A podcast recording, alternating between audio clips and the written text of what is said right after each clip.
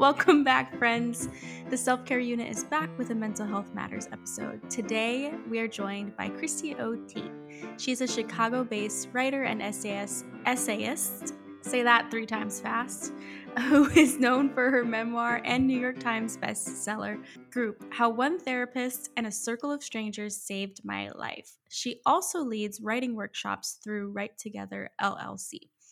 Thank you so much for taking time to be with us today, Christie, and thank you for the tongue twisters this this afternoon. Um, really wakes a girl up.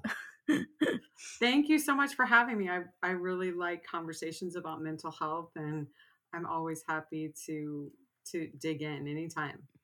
And how are you doing this week? We love to ask our guests, "How's it going?" It could be not going, and that's fine. You know yeah, you know, my favorite month of the year is January, and I don't have a good explanation for that because I live in Chicago and the sun may come out three times this month. I like the sense of renewal, and the I feel like I mentally turn a page. So I used to say, well, I haven't screwed anything up yet this year, but so I'm feeling the January sort of breath of fresh airness, which is a real blessing after, you know, the slog of the end of the year. It's nice to be here. Wow, I love that. yeah, that's a good way to put it. I know. I feel like January can be very daunting if you think about it more negatively. Like, oh my gosh, okay, I have to prove myself this year, new year, new me, all that stuff. So I like the way you said that. Like, doing great. Like the bar Can only is, go up. Yes, is yeah. so low. It's wonderful. exactly. Exactly. I love that. And I'm like, it can't be as bad as last year. It can't be as bad as the year before that. It can't be as We're looking exactly up, right. folks. yes. Oh my gosh. I'm doing pretty good. Carley, how are you doing? Uh, I worked Wednesday and it was just one of those shifts. I had everything going on, super busy. Uh, but luckily, my patients were nice. They just were higher acuity. So I just was just doing ev- all the things blood, fluids, calling rapid nurse, all that fun stuff. So yeah. luckily, they're good. All my patients are safe. But whew. It's like when you're you're the one driving the bus that is like destined to go off the cliff yeah. and you're just like rooting for everyone behind you. Uh-huh. Like, we're gonna be fine, guys. It's gonna be fine. I'm blessed. I'm here with you. Yeah. We got we're doing this together. That's how it feels. That's a metaphor for high acuity nursing for sure. right. I'm blessed with wonderful coworkers. If you guys are listening, I love you very much because they are all helping me. Like, okay, I'm done with this, and then I'm coming to you, girl. Tell me what you need. Like, amazing. Yeah, that's the best. Especially the ones who like can sense disarray mm-hmm. and are like, I will come rescue you. Um, Christie, you trace your path to group therapy as an adult in your memoir, which you mentioned people think is not a memoir. Um, but what about in your younger years? Were there discussions about mental health that you were able to have with family prior to this, or was this kind of your dive into um, your own introspection and understanding yourself more deeply through other people? Yeah, that's a great question. And it, ah, I just feel such grief when I think about the mental health moment I was born into. I was, I'm 50, so I was born in 73. I grew up in Texas in a fairly conservative Catholic community and household. And I had my dad was in 12 step recovery for alcoholism. So he had recovery and was a wonderful thing, but we weren't really allowed to talk about it. That was my sense. It was a great shame. It was like we really leaned hard on the anonymous part of the 12 step programs, which I, as a kid, I metabolized that as shame. And in high school, I started having trouble very early on. Eating disorders was my first manifestation of my ill illness, my dis-ease in the world, and I, it was a secret, as many eating disorders are. And I kept getting in. Tr- I was bulimic, and I was bad at it because I think I was trying to get caught. I was looking for some help, and it was so easy to say, "Oh no, I'm fine. I'm fine." because I think there was such fear about pulling on the thread of like what what are you what are you acting out for yourself, on behalf of our family. We did not have any tools. We didn't know anybody who had any tools. And when I finally crashed in in high school, I was really crashing, and I went to the campus, the campus minister, which is something they only I think they only have in Catholic schools, and she was trying to get me some help, and my mom was very worried. She was so worried that I was going to be socially ostracized that she was just like, "Don't tell anyone. Just be okay. Just be okay. You can make up." I remember her telling me, "You can make up your mind to be okay," and I was like, "Okay." I'll try that. uh, spoiler alert, it did not work. So there were not many conversations. I myself got into recovery at 19. So I had places I could go when I would go to meetings. I got into recovery for my eating disorder. And we would talk in those rooms very frankly about the things we did with food and what was underneath all of that, because it wasn't just about food, of course. But I also didn't have conversations outside of there. It was a secret. I went to these secret meetings and it wasn't until I was in my really almost 30 where I was I would even be able to tell someone I have a therapist. I'm in recovery. And that's a long time. And I I hope it's changing. I know my my kids all have therapists and their friends have therapists so that we're we've come a long way, which I'm very grateful for. Yeah, I was we talk about this a lot and my little sister is about 9 years younger than me. I'm 30. So she nine, eight years. I don't know, but she, uh, she has paved that way for my family. She's been in therapy. She's amazing. She talks about everything. Like there are no mm-hmm. qualms. She'll just let it out. And I love that, just that vulnerability and that openness that she has. And I try to, Sarah and I talk about like we, we don't want to overshare or dump on people, but at the same time, it's really important to feel yeah. connected with others in like eating disorders and stuff like that. So it's, nice to feel not alone at the same time. So that yeah. that limit of like, what do I share? but I want you to feel welcome here. Yeah. Yeah, and like I, I just I took a deep breath. I'm like, and I know anyone with like intergenerational trauma and just childhood wounds and um, the not talking about it all, the seeing the manifestations of mental illness within your family and seeing the pain but not having a name for it and yeah.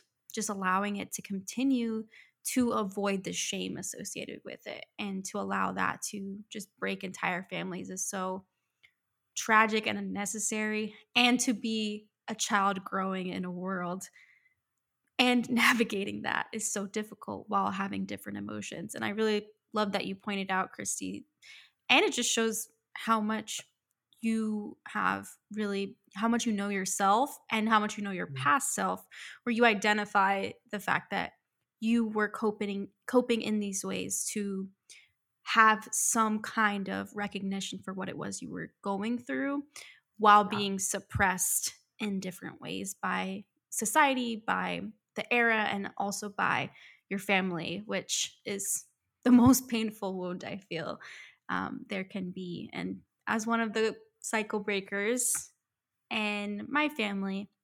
It's really tough, but it is also freeing to yeah.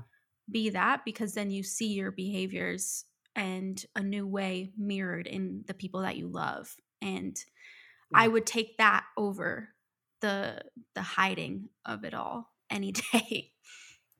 So what you have done is so beautiful. Thank you. And I certainly can appreciate the fears about oversharing. I mean, that's what people, one of the major charges against memoir and particularly memoirs by women, like, oh, navel gazing, narcissistic.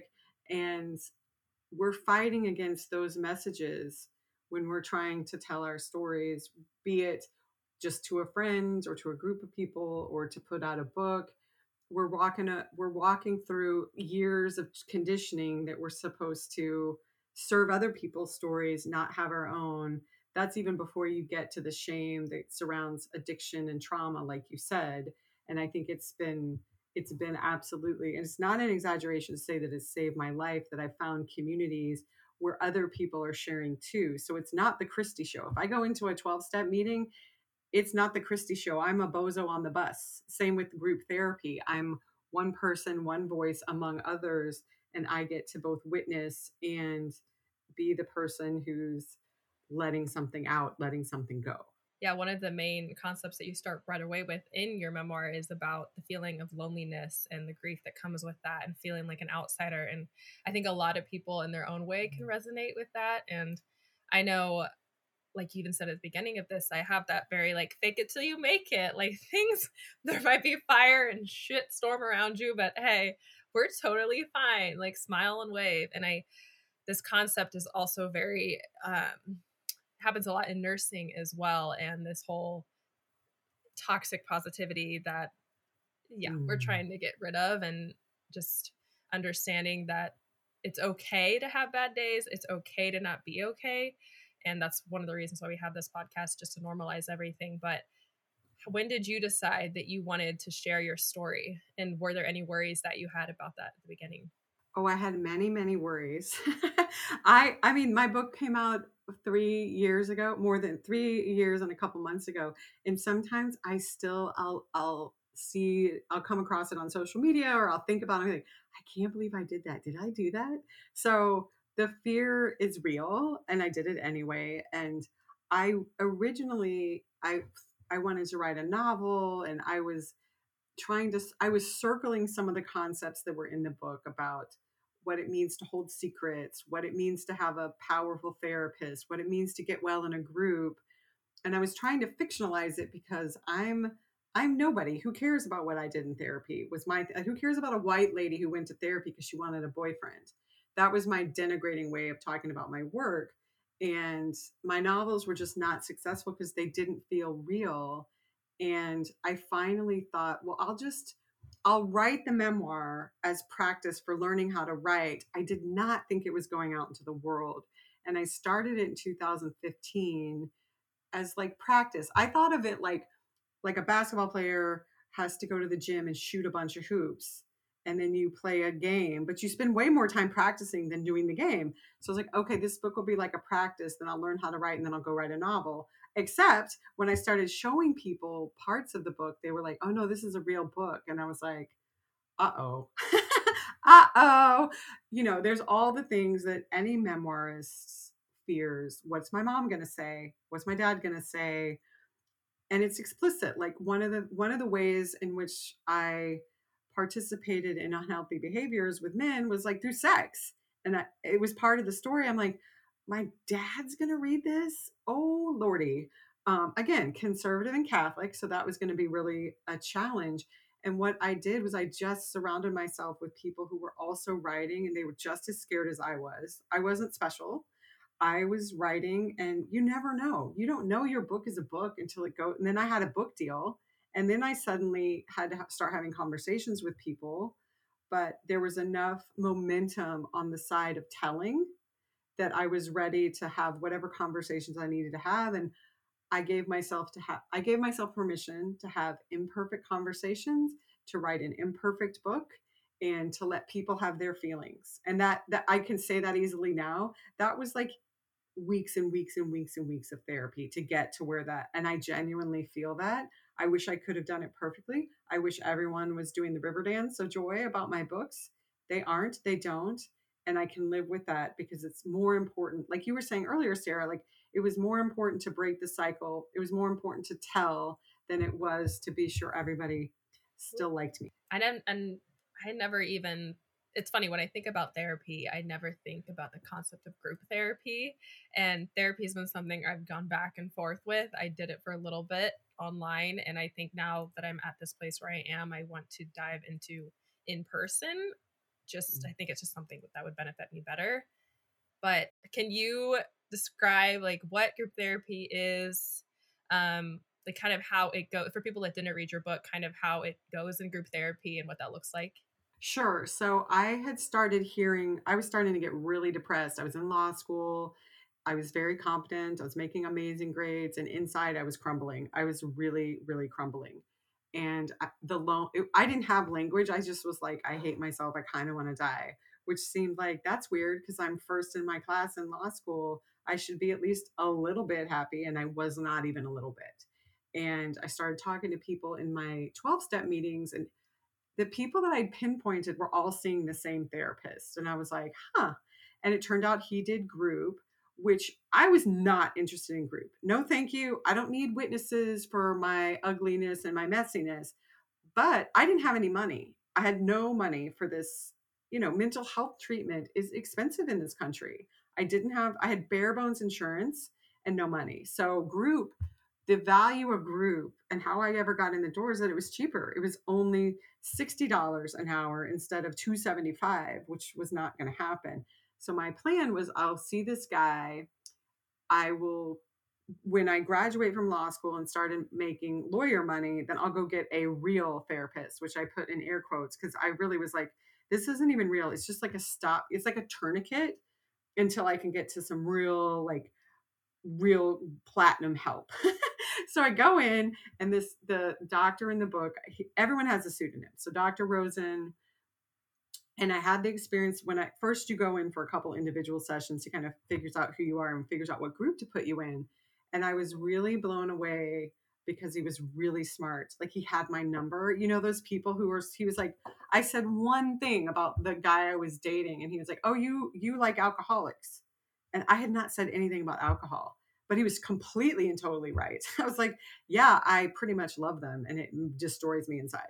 so he knew that. And just, I had given him a few facts. And then at the end, he was so cocky. He was like, well, we can, he was like, what do you want? And I was like, I want a relationship with a clean man. he was like, okay, what else? And he kept saying, what else? What else? And I was like, I don't have like a bunch of wants. I'm trying not to die. I'm trying to become an attorney and I'd like to have a normal life and start a family. And he seemed to think like the sky was the limit. He was like, he could do that, like, no problem. And I had seen other therapists who seemed sort of like, we need to talk about your mother. I don't know, you've got this weird eating thing. But he was just like, I've seen you before. You're going to fit right in. I got a whole land of misfit toys, and you're all going to be fine and he stuck me in a group that was all doctors and lawyers. No, it was a professionals group. For a while, there was a nurse in there, and it was anybody who required a license for their job because we have different sets of issues. And I didn't even understand that at the time. Honestly, I was like, "Where's my boyfriend? You promised a boyfriend." Um, and I went in there, and it was terrifying. It was terrifying. People were asking me questions. I couldn't control. Like I like image management. I wanted to control the story that the therapist heard. I wanted to entertain him. I, to be honest, there was a part of me that kind of wanted him to think I was beautiful. I mean, I wouldn't have said seduce because I was really shut down, but I would like, I wanted to dazzle and control. And when you're in group, people are throwing things at you and they're doing their thing. And so instantly my image management was just deflated. Like, okay, I'm just going to hold on to my chair and try not to fly out of the room what I learned very early on was my problems could be framed with an addiction. You know, my eating disorder qualified as an addiction. I came from addiction, all my family tree, and that my isolation, my shame, my silence, my not telling, that was making me very, very sick. And how do you cure that? Plot me down in a group of five other patients and ask me to start telling things.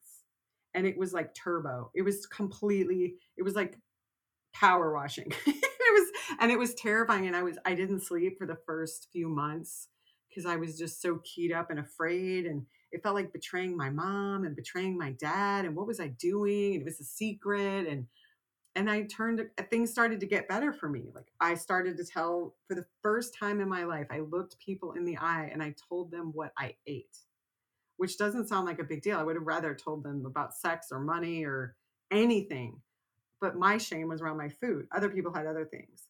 And once I started talking about my food, I could see I was getting more uncomfortable, but I was getting better. Because what was comfortable to me was isolation, loneliness, despair, dis- depression. What group was offering me was company, a witness, a breaking out of isolation. And that was really scary and uncomfortable it still is some i still go i still have the same group um and i'm still getting well. I like to say i'm still getting weller. Um but it's it's a wonderful thing. I went because it was cheap and i stayed because it worked. I love that. That's the way you tie it all in. And like my first experience with therapy reminds me of how you presented um, the image control piece, where Mhm. I cared more about what my therapist thought of me as a person and what I shared with them than what I was getting out of therapy. So I was often not fully sharing what I Mhm. needed to talk about, only enough that maybe we would get through the next session. I also, you know, would be given tasks to complete by the next um, session. And normally I wouldn't finish it, but I had like the perfectly tailored excuse as to why I didn't so that I wouldn't feel the shame of my therapist judging me. And it's so tragic that like some like a lot of these modalities that are completely by the book and the way kind of western mental Mhm. health support forces therapists to only take one route for everyone they care for even though we're all Mhm. very different and then we wonder why it's not working and we need extra support and i love that you pointed group therapy out to our listeners because a lot of our listeners are licensed healthcare professionals. A Mhm. lot of our listeners have those unique circumstances Mhm. that um, only lawyers can get, only nurses can get, only doctors can get, only allied health professionals can get. And it gets even more broken down by specialty. It gets even more broken down Mm. by what part of the hospital you work in gets you a certain level of nuts because of what your environment is like, for lack of a better term. But it's so crucial. And what we've learned through Don't Clock Out, we do peer support groups, which are a Mhm. lot different from group therapy, but it has that same peer element that encourages openness and communication and conversation and safety in speaking about the Mm. things that you feel like no one else understands until you are faced with someone who said, I had that exact same experience. Here's what happened to me. And it's powerful, it's profound, and it's life changing. And Chrissy, you're you're here because of that. And it's uh it, ma- it gives me chills. I'm like, chills, y'all. I hope you're having chills too. I I love to hear this because m- the message of my book, to the extent it's a messagey book, it's a memoir. It's not a self help book. It's not go find a Dr. Rosen, go join group therapy. It's it's what you're talking about. It's find find somebody, even if it's one other person who can hear you, who can see you and identify with you. And there's I I enjoy Dr. Rosen. He's my therapist, but it's not he can't serve the world, you know. But there are the principles are let yourself be known, get let yourself be messy, take your secrets to another person and find a place where your your pain, your intensity, your anxiety is speakable.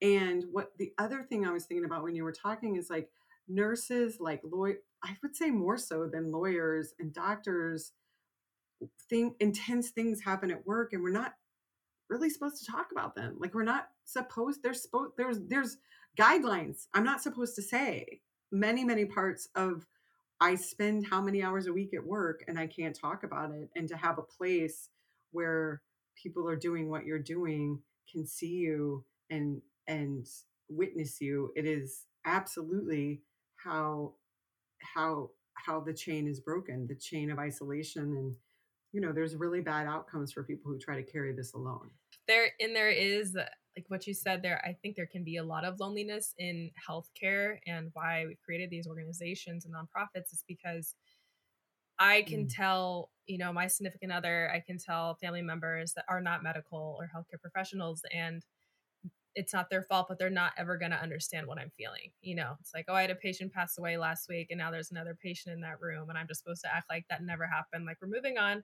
next week. And it's like how do you tell somebody about that trauma when they don't understand. So I, it's funny as nurses, like I'll go out with my friends that are nurses and we'll go to lunch and we're like, okay, no one's allowed to talk about work, but we always end up talking about work because it's our little group therapy sessions. We're all just like with each other, the comfort of you get it, you understand where I'm coming from, and that's just like a really good feeling. But yeah, it's maybe I should try group therapy. and I was when I was listening to your story, I was like, wow, they're just letting all out there. Like, like you said, like sex and all these things. And the little old Christian Indiana girl in me was like, oh my God, I can never talk about that with strangers. But at the same time, I can imagine how freeing that is as well. Like, hey, this is me. I'm laying it on the table for you guys. Like, and that messiness that you said that ends up like being very beautiful. So I like that. Yeah, I definitely was not did not know what I was signing up for. I did not read the fine print. Um, and the other thing that was really helpful, I mean, life saving is more than helpful, was I had repressed so many feelings. So there was a lot we weren't talking about in my household. There was also repressed emotions. Um, I mean, when I think back about what is bulimia, I think it's just rage. It's just unprocessed rage, predominantly, probably anxiety and shame too, but really it's rage. And when I got, you know, I landed in group therapy at 28 years old and I'd never told anyone I was angry at them. I'd never, I'd never screamed except for when I was like a couple times when I got drunk and I had a drunk boyfriend and that was just a really sick alcoholic dance. And so to be able to be be really loud and explosive with my anger in group within the container of group to get some of that out i mean i was so backlogged no wonder i couldn't have relationships if if you got too close to me i was going to feel something and i was scared because there i was sitting on a lifetime of unprocessed rage and anxiety so if you get too close to me i have to go because i don't know what it's going to look like when this when the top comes off I imagine there's going to be a lot of collateral damage. So I needed to really be in an incubator where I could start to do rage work. I mean, it took me years in group to just look at someone and say, "I feel angry." That seemed now I can do it um, on a normal in a normal volume, and I can do it in my my daily life. But I could not do that when I walked in, and that seems like not a big deal, but it was a complete stumbling block to my own ability to attach so I was just talking to my sister on the phone today because I've had quite a few, people in my close life, immediate family pass away in like the last couple of years. So, and, but my grief always comes out as anger and it comes, it's weird. Like I, you know, I've, I've cried when it happened, but I'm just so mad. I'm like, why is mm-hmm. everybody dying around me? Like, fuck this. This isn't fair. Like that type of anger. And it's, I, I I'm embarrassed sometimes because I'm like, oh, I should be feeling this way. I should be feeling sad. I should be this and this and this. And it's, there's no proper way to grieve. And I mm-hmm. think um, just having the ability to be open with emotions and letting yourself feel and give yourself the grace to feel whatever that is, even if it is ugly or smashing a flower pot on your head or you know wherever it may be um i was like I could see as one does. that that's the thing. I just like rage quit, and I find myself at work. Um, it comes out there. You know, I'll just go into the break room, and my angriness and sadness combine into this. I'm so frustrated. Mm-hmm. I'm not ready for another patient, and I just start crying. And it's like, where the hell is this coming from? Like, who is she? And it's just bottled mm-hmm. up. So I'm that's that's why we need therapy. Yep. And this year is our year again. it's just crazy how it forms. Yeah. And I mean, healthcare is one of the most repressed emotionally, like careers, because in training beforehand, on TV, in the media, by mm-hmm. your um, superiors or in the hierarchy, by administrators, by everyone that wants to make healthcare look like this safe, beautiful, um, rose colored glasses, haven for care when in reality under the circumstances that exploit people for their labor mm-hmm. it, it's not actually that it's quite horrific and it doesn't have to be and us grappling with that while trying to care for people and yeah. being expected to do the impossible you might have some emotions around that but you're not allowed to share them with anyone mm-hmm. around you, with your patients, with your coworkers, with your colleagues, and especially not around your leaders, because it's going to make it look like things aren't safe. When in reality, they're not safe, regardless of whether or not you are crying in the break room or in front of your patients because you're having a breakdown. And that's the problem that we're we're undergoing here in healthcare is that we're trying to paint a beautiful picture uh, like we're painting shit. You know what I mean? Like no matter how hard we try, we're putting glitter on a big pile of poop. And it's not that we're not trying. We're doing absolutely everything we can. But it's not working because we're drudging through neck level poop. Like that's all I can say. Sorry for all the poop, but geez Louise. So it's like I just love Christie that you're no bullshit, you know? You're no bullshit. And and we try to be no bullshit here because the bullshit yeah. is what's getting what has gotten us to this point and we're at this breaking yeah. point. And I just appreciate when we can actually have raw and honest conversations beyond like you can get help without every single barrier that prevents you from getting it. Do you have yeah. any final words of wis- wisdom for our listeners who might be going through a really terrible time and feel like there's no way out? Um, could be pot smashing, you know, whatever it needs to be. well, you know, I had a friend who she was in my therapy group and then her schedule changed and her finances changed. And so she was no longer able to come downtown. And, you know, it's asking a lot to, you got to set aside time and money. And that's not something everybody has. So I don't take it for granted that I have that luxury. But she had left group and she was like, well, I'm, I'm still angry. you know, that didn't stop the anger. And so she went to Goodwill and she bought like for $10, she bought a bunch of dishes and she went in her garage. She put on goggles. She went in her garage. She invited us over, some of us who had been in her group, and she just smashed, and we all smashed them. She started out, and then we started to see like the communal. We could do more than just watch her, and we were just we were just hurling this. You know, I was like, oh, this is someone's china, but then on the back we could tell it was from Target um, which is fine. But I sort of like this story of like this was somebody's ancient china from you know 1888 in Connecticut. No, it was from Target. Um, and so we were just smashing things against the garage, and and it's great to have a fancy psychiatrist who could give you drugs and to sit on a beautiful couch, but like there's also ways to DIY this. And if you're desperate if there's any way to eke out some some rage when i first started doing rage work in group i i would come out i mean you got 90 minutes that's how long my group was and then i've got the rest of my life to live. Like i got all those other days and weeks and it's i would be driving along and someone like i would just be triggered right? Like someone had cut me off or i would think about you know the way the men are treated at law school versus the women. I'd be off to the races and I would just get in my car and I would scream, just scream, just nonsense. Um, and it was just, I knew I was sort of like, you know, I have an Instapot, like I was just turning that valve so some of that steam could just get it up and out of my body. And maybe that's a first step, like to find a place to rage. A second level was find someone to rage with you. A third level, find a group. But, you know, if you can only do one, one time I got in the elevator at work. Okay, this was like I was so stressed out at work and someone had just asked me for something completely outrageous and inhumane and of course I said yes. So now I'm I haven't eaten and I'm staring down this thing and I went and rode the elevator up and down and just screamed and screamed and screamed. Okay, that's okay, but also they called security and they're like someone is screaming in the elevator. I mean, that must have been terrifying for the other people around.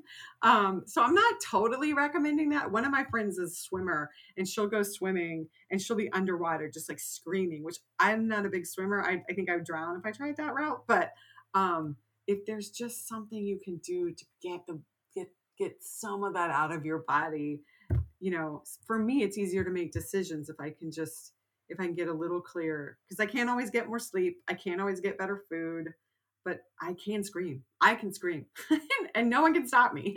So that would be that's my hack for the rage work I've done over, you know, 20 years in group. Yeah, I'm a car screamer. Like if I something pisses me off or even if it's yeah, yeah like road rage or something, I'm like I'm not going to cause something there because I don't want to die today.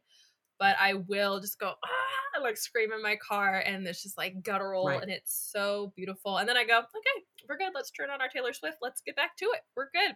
Like, but I just, it, it is good. Yeah. Exactly. My husband and I do that together. And it's just random. Oh. Randomly, I'll be like, "Ah," and then he's like, "Ah," and then we look at each other, we're like, "Ah," and then we just keep doing it. And it's like amazing. And we've been doing that for years. And it's like, and then we like, why did we just do that? And I think I'm like, I think we're a little stressed out. A little bit. but it's great. or I just run run my troubles away or work out my the sweat, sweat it out. That's always helpful too. Yes, yes. Moving the body. I think getting getting the body involved and and changing the state has been a real I didn't know that when I was younger. I wish I would have known that. I wouldn't have just sat around eating bread. You know, I would have nothing wrong with bread, but that's Yeah, not going to exactly. alter my mood in the way in the direction I want to go. Well, thank you. Thank you so much, Christie. Uh, you guys, if our listeners out there who felt inspired by her work, you can find her at Christie O. Tate on Instagram. And her website is christietate.com for information on like upcoming writing workshops, how to get your hands on her books and everything. So thank you so much. I'm and please, like honestly, my fellow readers out there, just listen or read her book. It's really good. promise. Let it out. and scream, y'all. I know. Yell Sometimes I hear my patients like screaming. I'm like, sounds really morbid, but I'm like, Thank- thank- nice. that must be nice. You know, like someone feels better. It's not me. Somebody feels better. go, go in the room and scream with them. Like, "Ah!"